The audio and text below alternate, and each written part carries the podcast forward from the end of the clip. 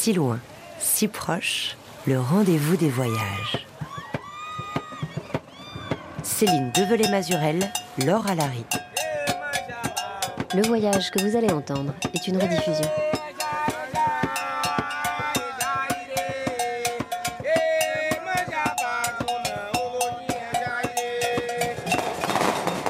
Bonjour à tous.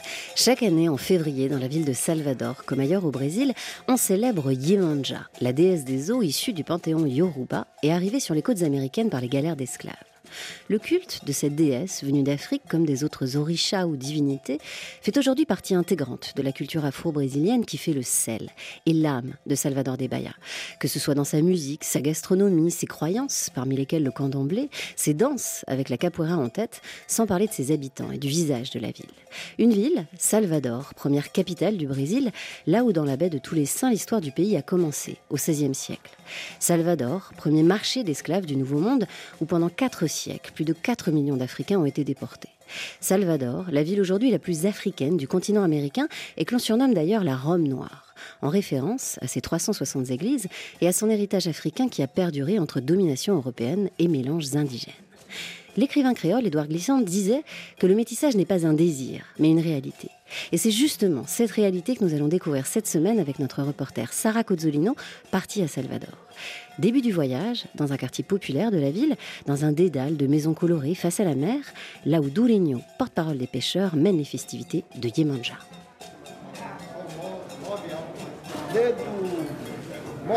Depuis qu'on a commencé à faire des offrandes à Yemanja, la communauté va mieux. Ici, il n'y avait pas de restaurant, pas de salon de beauté. Il y a neuf ans, il n'y avait rien de tout ça. Et aujourd'hui, on voit les améliorations du quartier. Ici, c'était un quartier de favela. Tout le monde avait peur d'y entrer. Les gens disaient que c'était un lieu où il n'y avait que des trafiquants, qu'on y vendait de la drogue. Mais ce n'est pas la réalité aujourd'hui. Tout a changé. Et ça va encore changer, pour le meilleur. On est dans un, endroit euh, très beau ici.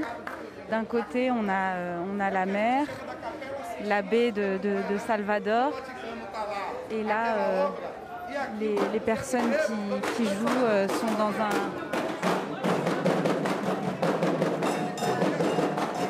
les personnes qui jouent sont dans une espèce de grotte avec plein de graffitis. On voit une sirène qui porte un bateau va faire aujourd'hui ici on va emmener nos offrandes jusqu'au milieu de la baie, puis on va les laisser à Yemanja et revenir à terre pour lui rendre hommage, en chantant et en entonnant les chants sacrés.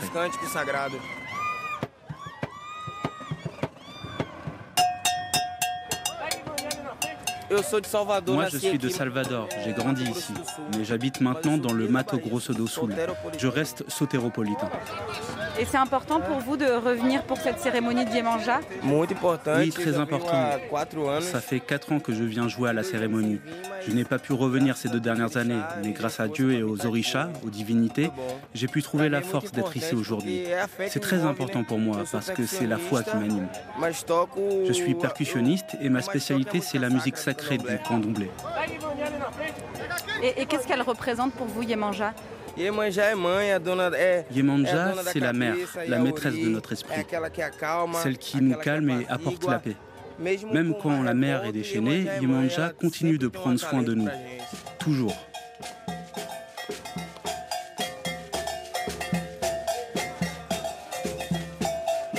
Alors on, suit le cortège. Là, il y a euh, cinq personnes qui ont des paniers de fleurs sur la tête. Et à l'avant, il y a euh, sous forme de, sirène, qui est euh, une statue d'Yemanja qui est, qui est portée euh, par, par les hommes les plus jeunes de la communauté.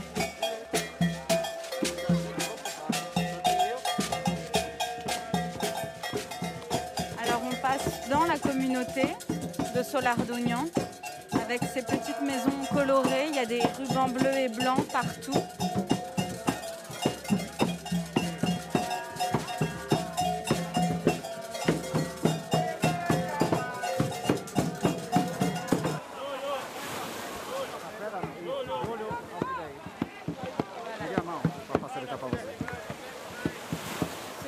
vers les bateaux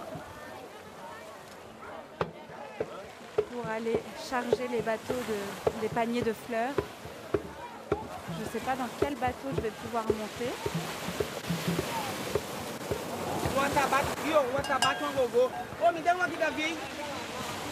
Voilà, on a réussi à monter sur un des bateaux.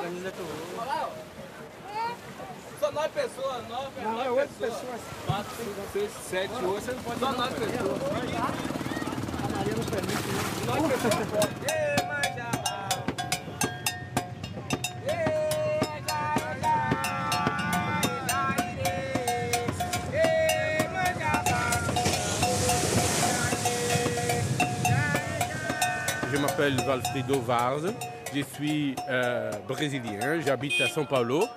Et je viens ici à Bahia euh, parce que cette ville magnétique m'a donné beaucoup de choses importantes dans ma vie, euh, la religiosité, le sens de religiosité, la religiosité catholique ensemble avec la religiosité africaine qui est un produit brésilien par excellence. Nous sommes dans une communauté très importante à Salvador, Bahia. elle s'appelle Solar d'Oignon. Euh, c'est une communauté euh, très importante parce qu'elle représente euh, la culture de, l'État de la Bahia, de la, ville de Salvador, mais plutôt la culture noire à Bahia, qui est une des, villes plus noires du monde, dehors de l'Afrique, et, aussi une, culture religieuse représentée par le candomblé qui est très fort ici à Bahia et qui euh, pénètre dans, la culture brésilienne à partir de cette ville et aussi de cette communauté.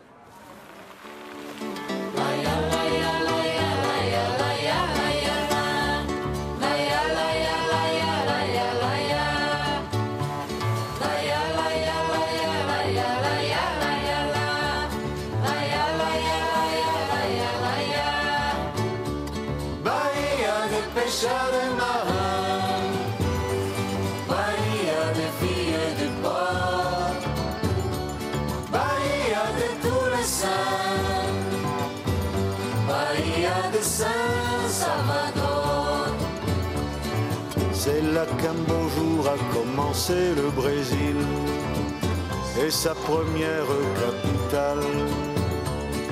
C'est là que l'Afrique vit encore en exil et parle la langue du Portugal. Salvador tem platô, isso. A gente tem uma depressão natural. Salvador se trouve sur un plateau. Nous avons une dépression naturelle et si vous faites attention à sa topographie, vous verrez qu'elle ressemble beaucoup à celle de Lisbonne. Elle a aussi le Bairro Alto et le Bairro Baixo, même si ici, nous avons de plus jolies plages qu'au Portugal.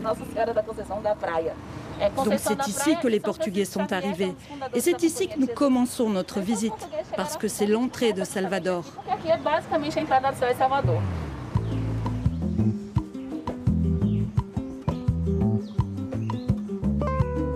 Dans les rues de la vieille ville, aux bâtisses colorées, vestiges de la colonisation portugaise, la guide Sayuri Koshima a pour habitude d'emmener les visiteurs dans la cité bayanaise au-delà de la carte postale. En effet, depuis dix ans, cette jeune métisse déconstruit à travers ses visites guidées l'histoire transatlantique de la ville. De l'Europe, Portugal en tête, à l'Amérique en passant bien sûr par l'Afrique. Lisbonne et Salvador, Sayuri les présentent comme des villes sœurs. Mais des sœurs de sang mêlés qui ont bâti leur prospérité sur un crime contre l'humanité, l'esclavage. Le Brésil sera d'ailleurs le dernier grand pays à abolir l'esclavage en 1888. C'est dire la persistance de la culture plantationnaire et esclavagiste dans la ville et les consciences. Une ville où le centre historique s'appelle Pelourinho, soit Petit Pilori, ce qui renvoie au pilori où l'on punissait et torturait jadis les esclaves sur la place publique. On suit Sarah et Sayuri dans la vieille ville. Ici, nous sommes dans le cœur de la ville de Salvador. Nous sommes sur la grande place du Cruzeiro de São Francisco. La ville a été fondée en 1549, à quelques pas d'ici là où se trouve l'ascenseur Lacerda, qui débouche sur la toute première place, la première construction de la ville.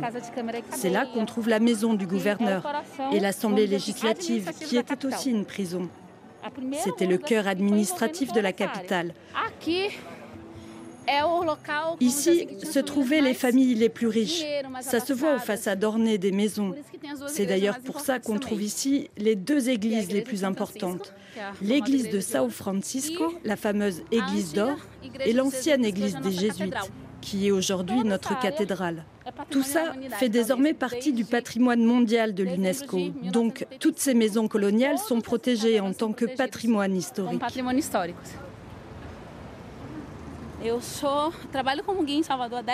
Je travaille en tant que guide à Salvador depuis 10 ans. Tous mes tours incluent l'histoire noire de la ville. On est dans une ville où plus de 80% de la population est afrodescendante. et qui, pendant 200 ans, a été un pôle d'arrivée majeur pour les Noirs réduits en esclavage. C'était la capitale du Brésil et une des plus grandes productrices de canne à sucre au monde. Donc, on ne peut pas ne pas parler de l'histoire noire, parce qu'on ne peut pas séparer l'histoire des Noirs et l'histoire du Brésil. Mais parfois, je fais des tours spécifiques, principalement pour des afrodescendants. Et ce qui compte, c'est la manière de raconter cette histoire. Dire que le Brésil a reçu plus de 3 millions de Noirs réduits en esclavage est une chose, c'est un fait. Mais raconter l'histoire de ces personnes noires en tant que protagonistes de cette histoire, en les considérant comme des acteurs importants à la construction de cette ville et pas que comme des esclaves, ça c'est autre chose.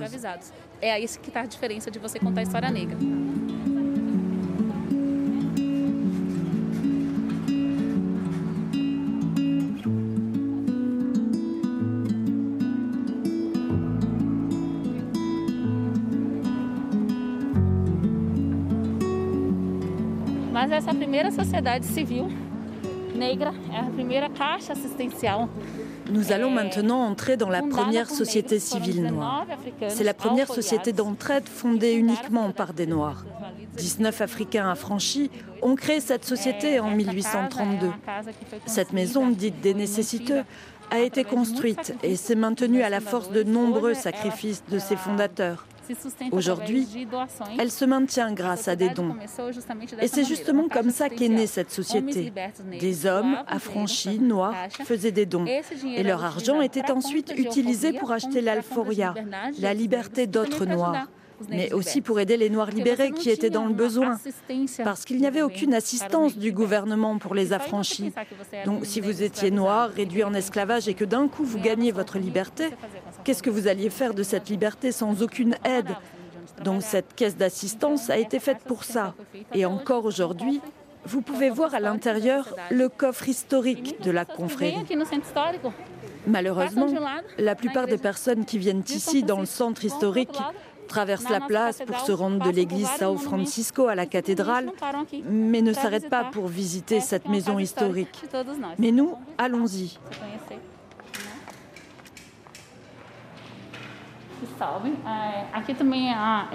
Aujourd'hui, la maison fonctionne comme un centre culturel. Et dès l'entrée, vous voyez Shango. C'est un orisha, une divinité de la justice, le premier roi d'Oyo dans notre tradition yoruba. Et à l'entrée, vous voyez aussi une carte de l'Afrique. Donc là, on est dans une euh, vieille maison coloniale avec des, des escaliers en bois foncé. Cette maison a été achetée 50 ans après la fondation de la société. À la direction, il y a toujours eu des Noirs et cette société civile a été créée au sein d'une confrérie. À l'époque, dans tout le pays, les confréries noires étaient des lieux très importants où l'on trouvait des Noirs intellectuels, affranchis ou libérés, des hommes qui faisaient la différence dans la société de l'époque. Et c'est justement cela qu'il faut démystifier, parce que dans les livres d'histoire, on raconte souvent l'histoire des Noirs comme des personnes qui attendaient simplement leur libération. Ils ne parlent jamais des Noirs comme des acteurs, des personnes qui ont eu un rôle dans la société brésilienne pour construire autre chose.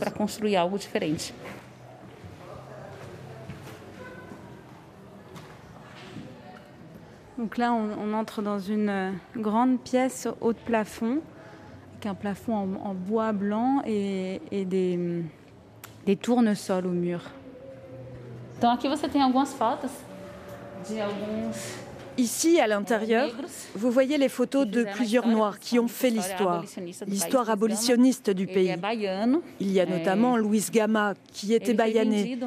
Même s'il est né libre en 1830, il a été vendu par la suite et réduit en esclavage à Sao Paulo, où il a appris à lire et à écrire. Il était très intéressé par les lois. Et une fois libre, il est devenu avocat. Pas un avocat de formation, puisqu'il ne pouvait pas y avoir d'avocat noir dans les écoles de droit. Mais il étudiait et lisait beaucoup. Et il a participé à de nombreux procès en tant qu'avocat. Environ 500 Noirs auraient été libérés par Luis Gama. C'est donc devenu un symbole au sein de la communauté noire, mais aussi une figure qu'on a tenté d'effacer. Moi, je suis avocate. J'ai étudié le droit à l'université Mackenzie de Sao Paulo.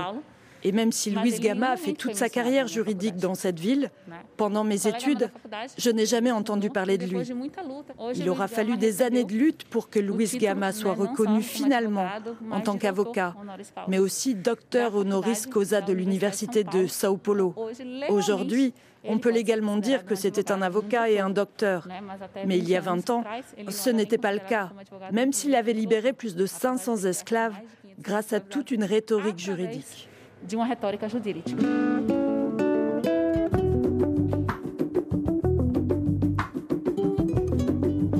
Faire exister les figures bayanaises, noires, à Salvador, c'est un des combats que mènent Sayuri et d'autres afro-brésiliens de la ville.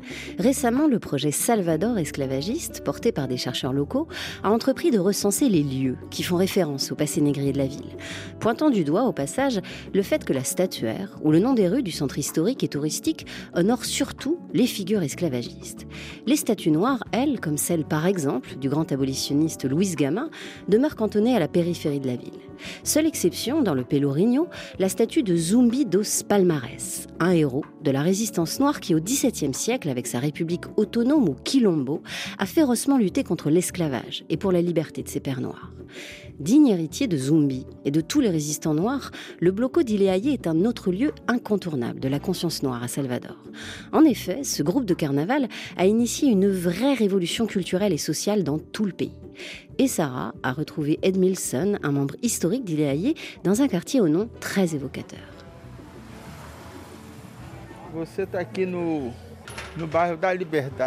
Ici, vous êtes dans le quartier de Liberdade. Ce quartier s'appelle Liberdade parce qu'il s'est passé ici des choses très positives. L'État de Bahia a été l'un des premiers à promouvoir la liberté, la fin de l'esclavage. Ici, vous êtes dans un quartier très noir, un ancien quartier d'esclaves. Et c'est dans ce contexte qu'est né le Bloco, le groupe de musique d'Ileaye. Avec quatre jeunes qui vivaient à l'entrée de ce quartier, qui ont compris que nous avions besoin d'être nous aussi des acteurs du carnaval de Bahia. Parce qu'avant, pendant le carnaval, les Noirs travaillaient. Donc au début, la proposition d'Ileaye, c'était d'être un groupe de carnaval.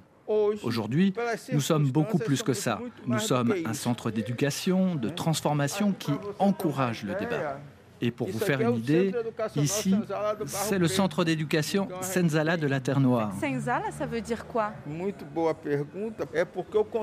Très bonne question. Le concept de Senzala qu'on nous a inculqué, c'est celui d'un endroit sale, laid. C'est un terme complètement négatif. C'était le nom qu'on donnait à la maison où dormaient les esclaves. Sauf que nous, on a renversé le stigmate. Et quand on parle de Senzala, on parle de terre noire, d'un espace de construction, d'éducation, de transformation. C'est ça l'idée. Donc c'est un grand bâtiment euh, en béton euh, sur plusieurs étages avec... Euh, il y a vraiment des couleurs qui reviennent tout le temps. C'est le jaune, le noir, le rouge et le blanc. C'est les, couleurs de Ileaye, c'est ça? Voilà, ce sont nos références. Le rouge représente tout le sang qu'a versé notre peuple au cours de l'histoire. Le jaune, c'est toute notre richesse, pas seulement matérielle, notre richesse historique aussi. Et le noir, c'est la race, la force de notre race. Et le blanc, cela renvoie à la paix et à l'organisation sociale que nous prêchons. Donc il est haillé à, quasiment 50 euh, ans et par rapport au contexte dans lequel euh, il a été créé, le contexte de, racisme et d'inégalité, est-ce que comment vous voyez l'évolution de, de, la société brésilienne euh, aujourd'hui? De 74 para cá, de 1974 à nos jours, Ileaye a marqué un tournant décisif dans l'histoire des Noirs du pays, qui leur a permis de comprendre qu'ils sont les propres protagonistes de leur histoire. Aujourd'hui, vous voyez, je porte un t-shirt rouge, des baskets rouges, et si je fais ça, c'est d'abord pour rendre hommage à notre orisha, Shango. Mais c'est aussi parce que je me sens à l'aise comme ça. Il y a quelques années, les Noirs n'utilisaient que des tons pastels. Ça, là, ce que je porte, c'était impossible. Il ne fallait pas attirer l'attention, être trop regardé. Vous comprenez?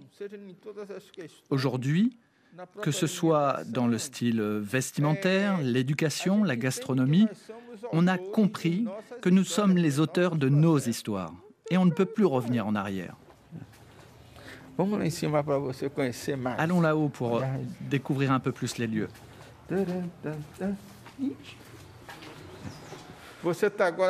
Donc là, vous êtes maintenant dans la partie administrative du bâtiment. Et là, voici notre président, Vovo. Bon dia. Alors, on est dans, vos bureaux, on voit beaucoup de... Donc, il y, a un de vos portraits, on retrouve les couleurs du, du bloc. Et derrière vous, c'est une, une, divinité du camp d'Amblay, c'est ça? Euh, Oui, c'est Obaloyer et Ochala. Moi, je suis d'Ochala et Obaloyer est le sein de ma mère. Son orisha nous protège. Et, qu'est-ce que qu'est-ce que ça veut dire Il est haillé justement Grande. Maison, monde noir.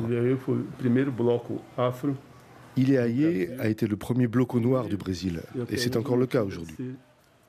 C'est un lieu composé exclusivement de femmes et d'hommes noirs et dirigé par des noirs.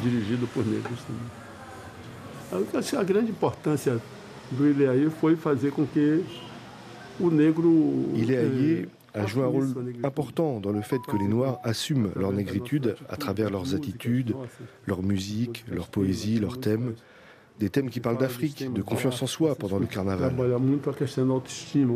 Parce qu'avant, on avait honte d'être noir. On disait qu'on était brûlé par le soleil, marron glacé, chocolat. Mais personne n'assumait d'être noir. Et nous, on a commencé ce groupe de carnaval entre nous, à la maison, avec ma mère. Mais il fallait que ça devienne un phénomène social. C'est comme ça qu'est né Il est.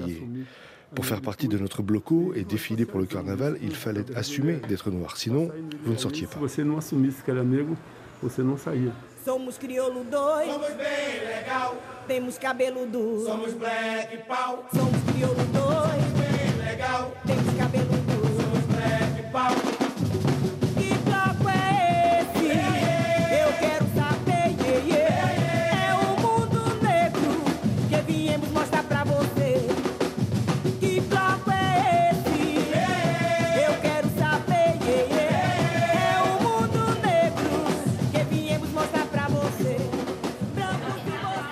Salvador est une ville euh, très mélangée et très séparée en même temps. Et c'est vrai qu'il y a certains endroits, certains lieux où lorsque je suis rentré dans les premiers temps où je suis arrivé, j'ai senti une différence par rapport à Paris où j'ai grandi, où j'ai vécu toute ma vie.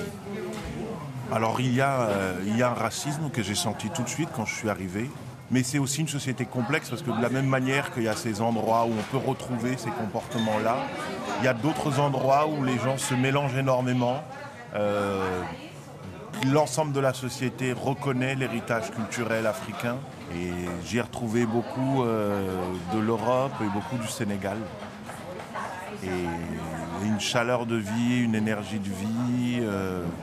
Donc oui, c'est une société qui n'est pas simple, euh, qui n'est pas simple pour beaucoup de personnes descendants d'esclaves. Il y a encore une euh, hiérarchie très forte ici. et une, démarcation très forte des classes sociales qui est particulièrement présent dans la ville. Et d'un autre côté, il y a un mélange des cultures, une valorisation de la figure de la femme noire africaine, de la bayanaise, qui symbolise la ville de Salvador. C'est ça qui en fait euh, sa complexité et sa richesse en même temps. Le racisme au Brésil et la société complexe que vient d'évoquer le franco-sénégalais Mamadou Gaye, ancien directeur de l'Alliance française vivant toujours à Salvador.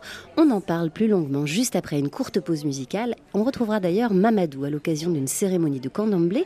Mais tout de suite sur RFI, c'est le grand Caetano Veloso et Un Canto de Afoche, une chanson mythique écrite en hommage au fameux bloc noir de Salvador. Como você é bonito de se ver.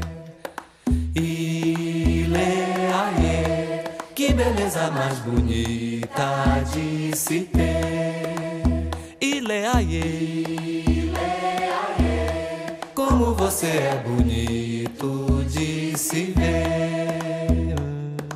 Ileaê, que beleza mais bonita de se ter.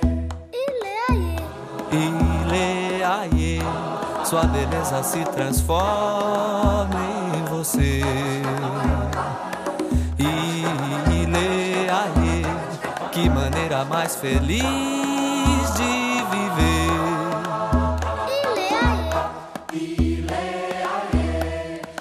Você é bonito de se ver.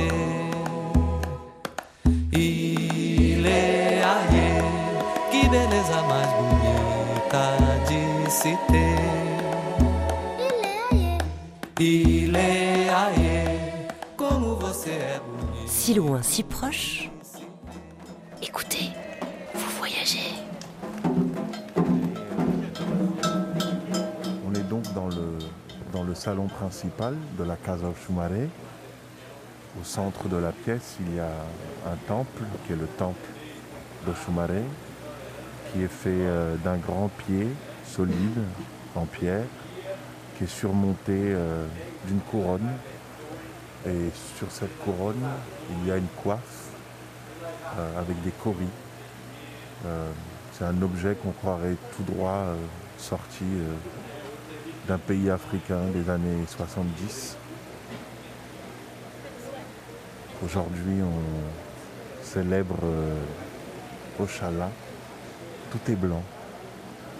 Euh, le plafond est tendu euh, d'un arc-en-ciel qui est le symbole de couleur de Chumare.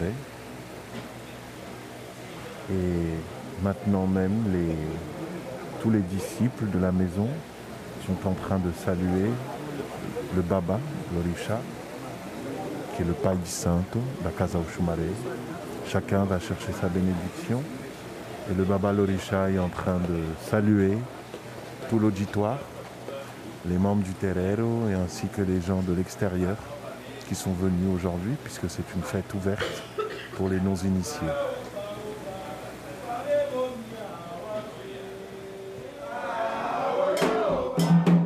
À si loin, si proche, le voyage continue au Brésil sur les traces du passé et du présent noir de Salvador de Bahia. Avec le franco-sénégalais Mamadou Gaye et notre reporter Sarah Cozzolino, nous voici à présent au cœur d'une cérémonie de candomblé. Cette religion afro-brésilienne est particulièrement présente dans la cité bayanaise. Et rien qu'à Salvador et autour, on dénombre près de 1000 terreiros ou lieux de culte du candomblé. Dans celui de la Casa Oshumare, la cérémonie est ce jour-là ouverte aux non-initiés. Là, parmi une foule de disciples vêtus de blanc et de bayanaises en jupons larges et turbans sur la tête, l'atmosphère est au recueillement, au son des trois tambours du candomblé. Au Brésil, cette religion demeure stigmatisée, notamment par certains courants évangéliques qui l'associent encore à de la sorcellerie. Alors, pour entrer dans les terreiros, mieux vaut être introduit comme Amadou Gaye l'a fait pour Sarah.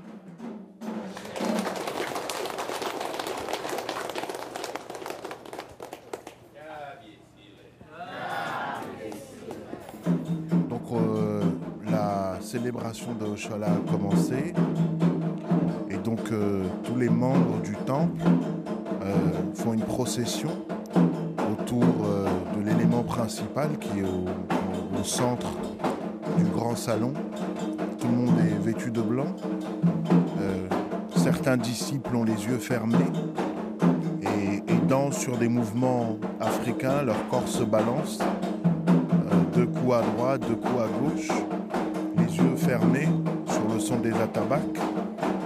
Et lorsque une session d'atabac se termine, ils se prosternent au sol euh, pour saluer la musique et saluer la divinité avant de nouveau de reprendre la danse.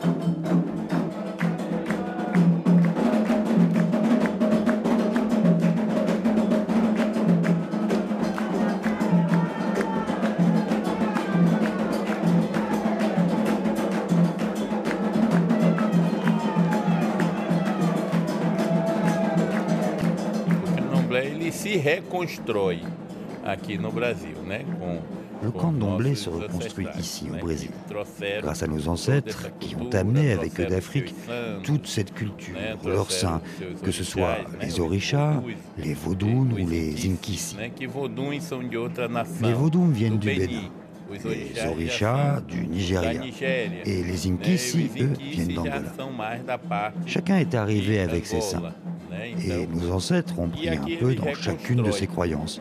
Ils ont ainsi créé, inventé une nouvelle manière de rendre hommage à ces différentes cultures et pratiques.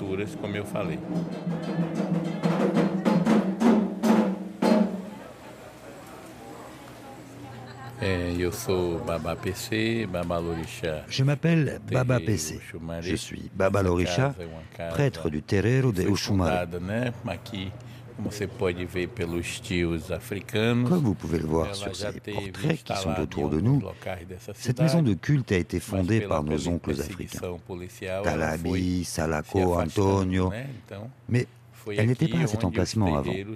Nos ancêtres ont souvent dû déménager pour fuir les persécutions policières. Et c'est finalement ici qu'on a trouvé un lieu de culte, un terreiro plus tranquille, à l'abri.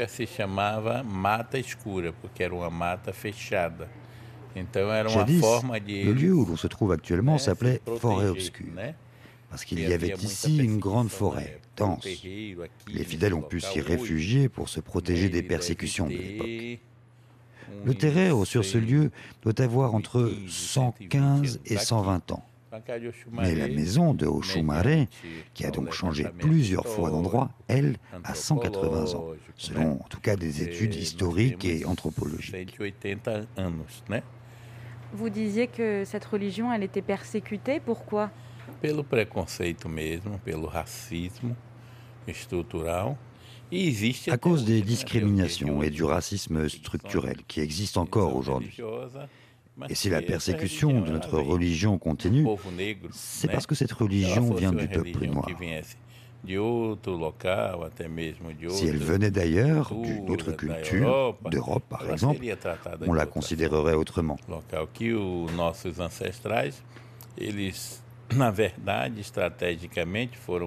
En même temps, nos ancêtres ont été de fins stratèges. Ils ont fait œuvre de syncrétisme et ils ont lié les saints de notre religion, le candomblé, aux saints catholiques. Ogum correspondait à Saint-Antoine, Oshossi était Saint-Georges, Oshum devenait Notre-Dame. C'est la seule manière qu'ils ont trouvé pour pouvoir continuer leur culte.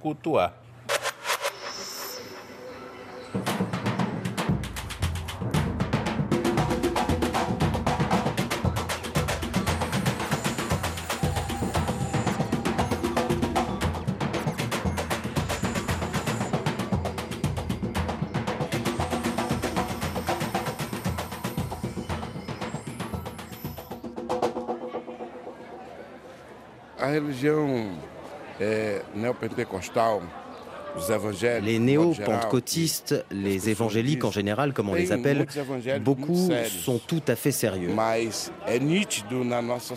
il est très clair dans notre société au Brésil qu'il y a une criminalisation des personnes qui appartiennent au candomblé. Valmir Assunção est député fédéral du Parti des travailleurs. Il est originaire de Salvador. Je suis catholique, ma femme est du candomblé. Et je dis toujours, en prenant l'exemple de cette relation, qu'il faut que la société comprenne que chacun a le droit de croire en ce qu'il veut, avoir la religion qu'il veut. Je suis député depuis 2005 et le premier projet de loi que j'ai présenté devant l'Assemblée législative de l'État de Bahia a été le statut pour la promotion de l'égalité raciale et pour le combat contre l'intolérance religieuse. Ce statut est devenu une loi en 2014, à l'époque où Jacques Wagner était gouverneur de l'État de Bahia.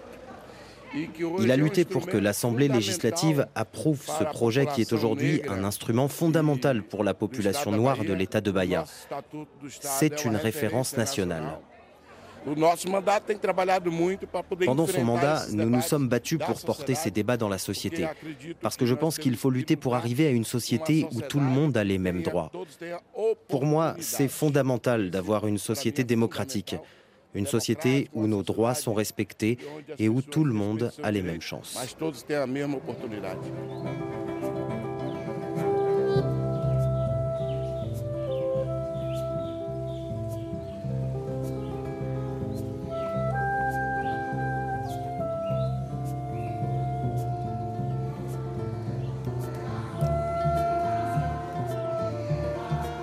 Où est-ce qu'on est ici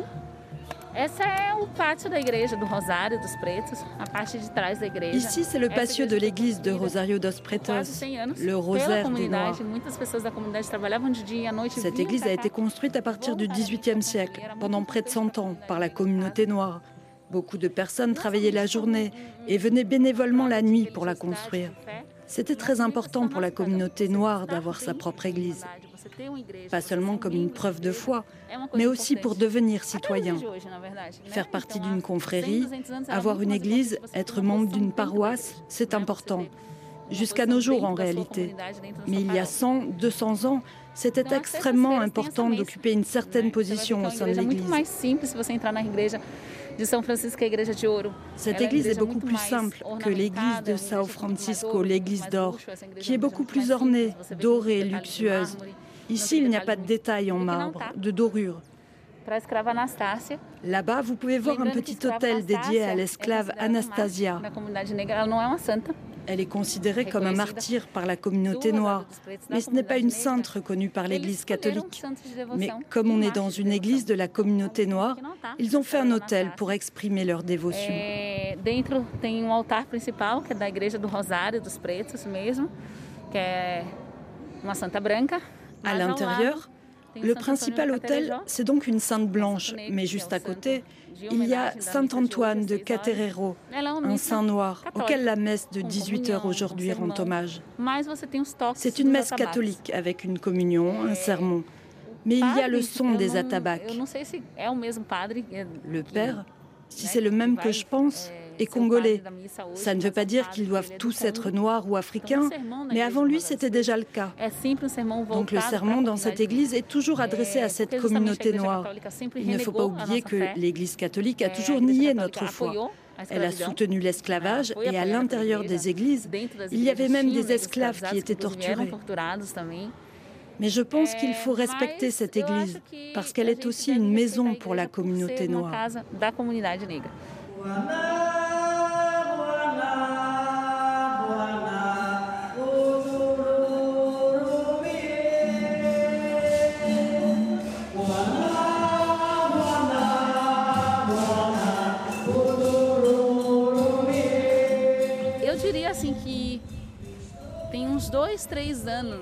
Aujourd'hui, depuis deux, trois ans, je dirais que les Brésiliens cherchent davantage à connaître l'histoire noire.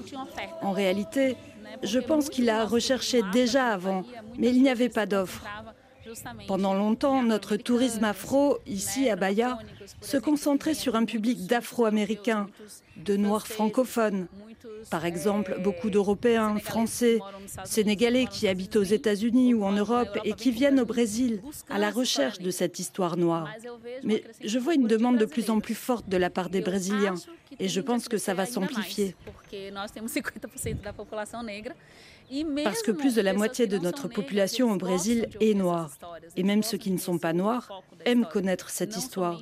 Et ils veulent entendre plus que la version officielle ou traditionnelle, disons, de l'histoire. Ils cherchent un autre récit qui se concentre justement sur l'histoire noire. Parfois, les gens ont envie d'entendre parler d'autre chose que les colons portugais, des choses qu'on lit dans les livres d'histoire, que Tomé de Souza a été notre premier gouverneur général, etc. Ils sont plus intéressés par l'histoire de l'indépendance de l'État de Bahia, par exemple. Ils veulent connaître cette histoire noire.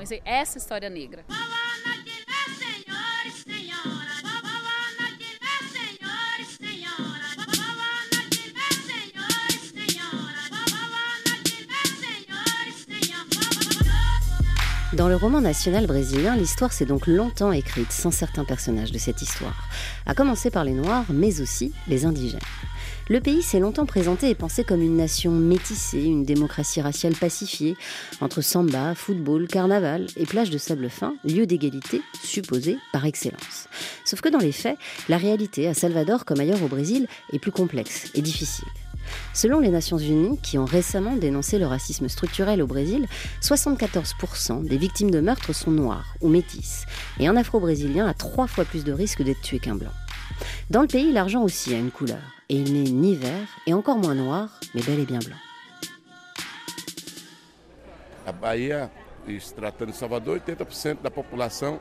Dans l'état de Bahia, plus de 80% de la population est noire.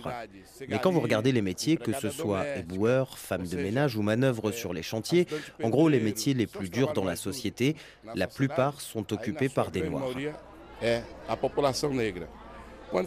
Quand vous allez dans les lieux de pouvoir, par contre, là, ce sont des blancs. L'État de Bahia n'a jamais élu un sénateur noir. Jamais.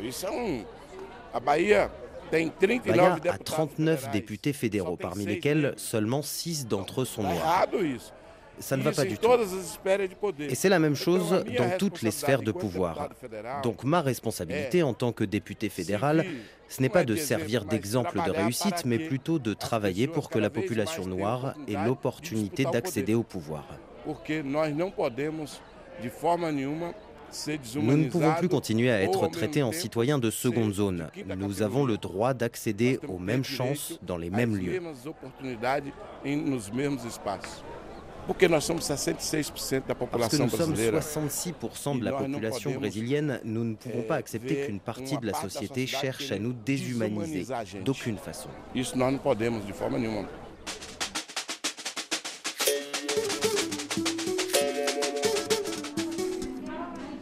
Quando eu era criança, eu nunca brinquei com boneca negra. Eu não, não tive acesso. Na minha Quand j'étais enfant, je n'ai jamais joué avec une poupée noire. Je n'y avais pas accès. On appelait les crayons de couleur chair des crayons qui étaient rosés ou beige. Et c'est comme ça qu'étaient éduqués tous les enfants. Ça fait partie de ce qu'on appelle le racisme structurel.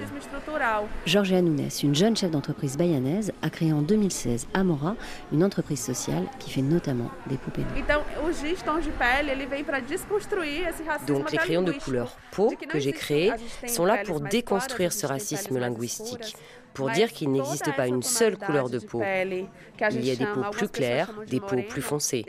Mais toutes ces teintes sont classifiées selon l'IBGE, l'Institut brésilien de géographie et de statistique, comme étant noires parce que selon cet institut, la race noire concentre l'ensemble des noirs et des bruns.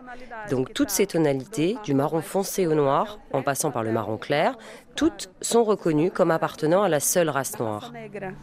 Qui sont vos, vos clients vous, Il y a des personnes, euh, des personnes blanches et des personnes noires, c'est assez mélangé É uma pergunta bem interessante, porque quando eu comecei a C'est une bonne question. Quand j'ai commencé à Mora, je pensais que mes clients ne seraient que des personnes noires, alors que c'est bien souvent des personnes non noires, peut-être même la majorité qui achètent mes poupées.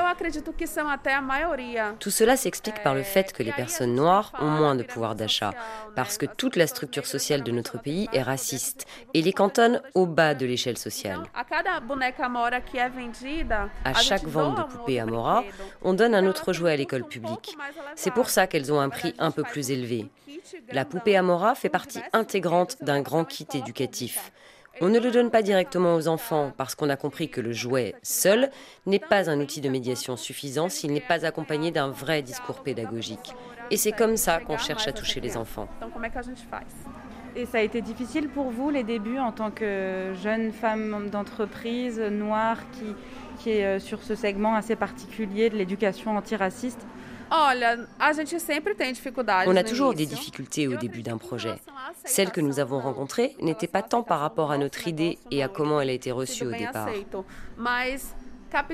Mais la difficulté majeure, c'était plutôt la question du capital, d'accéder aux investisseurs.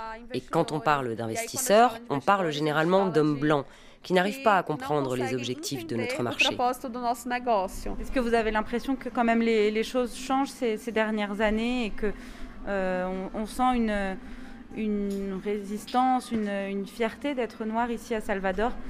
Eu sinto que je sens qu'il existe un mouvement d'auto-affirmation très fort ces dernières années, mais qu'il faut renforcer encore plus, parce que nous sommes encore très loin de ce que nous voulons, c'est-à-dire l'égalité de droits, de salaire et de chances. Une personne noire doit pouvoir occuper les mêmes postes qu'une personne non noire. Elle doit pouvoir aller dans les mêmes endroits sans être suivie dans les boutiques ou les supermarchés, comme c'est encore beaucoup le cas aujourd'hui au Brésil. Donc je pense qu'il reste encore beaucoup à faire. Mais oui, on a réussi à élever nos voix, à nommer les problèmes et à en faire parler davantage.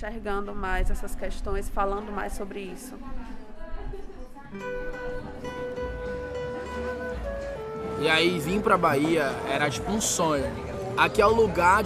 Pour moi, venir à Bahia, c'était un rêve. Ici, c'est le lieu des personnes noires, c'est notre maison.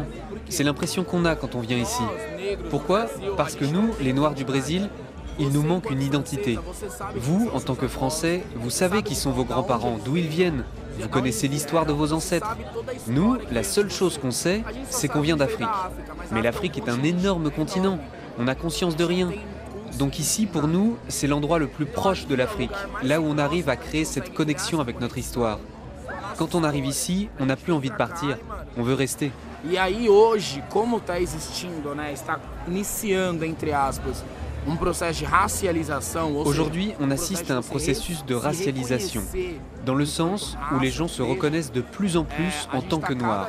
Cela passe non seulement par les cheveux, mais aussi par les vêtements, comme une façon de s'identifier à notre culture. Pendant longtemps, par exemple, mes parents me répétaient que les cheveux des Noirs devaient être rasés.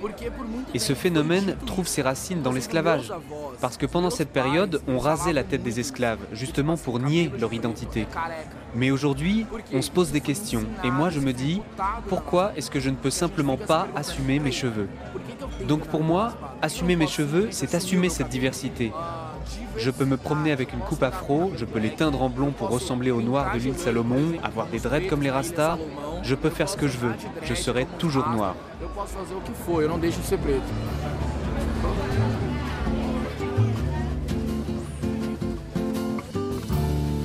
Pour Greg, ce jeune qu'on vient d'entendre, comme bon nombre d'Afro-Brésiliens, Salvador fait alors office de refuge dans un océan de préjugés racistes et d'inégalités, mais aussi de repère pour s'affirmer en tant que noir dans un pays encore très conservateur, avec à sa tête le populiste de droite, voire d'extrême droite, Bolsonaro.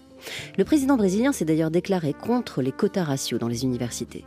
Or, à ce jour, ces quotas, sans être une réponse idéale à la lutte contre les inégalités et le racisme, ont permis en dix ans de faire émerger une jeunesse afro-brésilienne instruite et mieux armée pour faire bouger les lignes. C'est d'ailleurs cette jeunesse qui aujourd'hui s'attache à défendre et partager l'héritage africain de Salvador. Merci à Sarah Cozzolino pour ce voyage. Merci aussi à tous ceux qui ont prêté leur voix pour les traductions de ce reportage. Laura Larry, Céline Develay-Mazurel, on vous salue, chers auditeurs, et l'on vous souhaite une bonne semaine à l'écoute de la Radio Mondiale.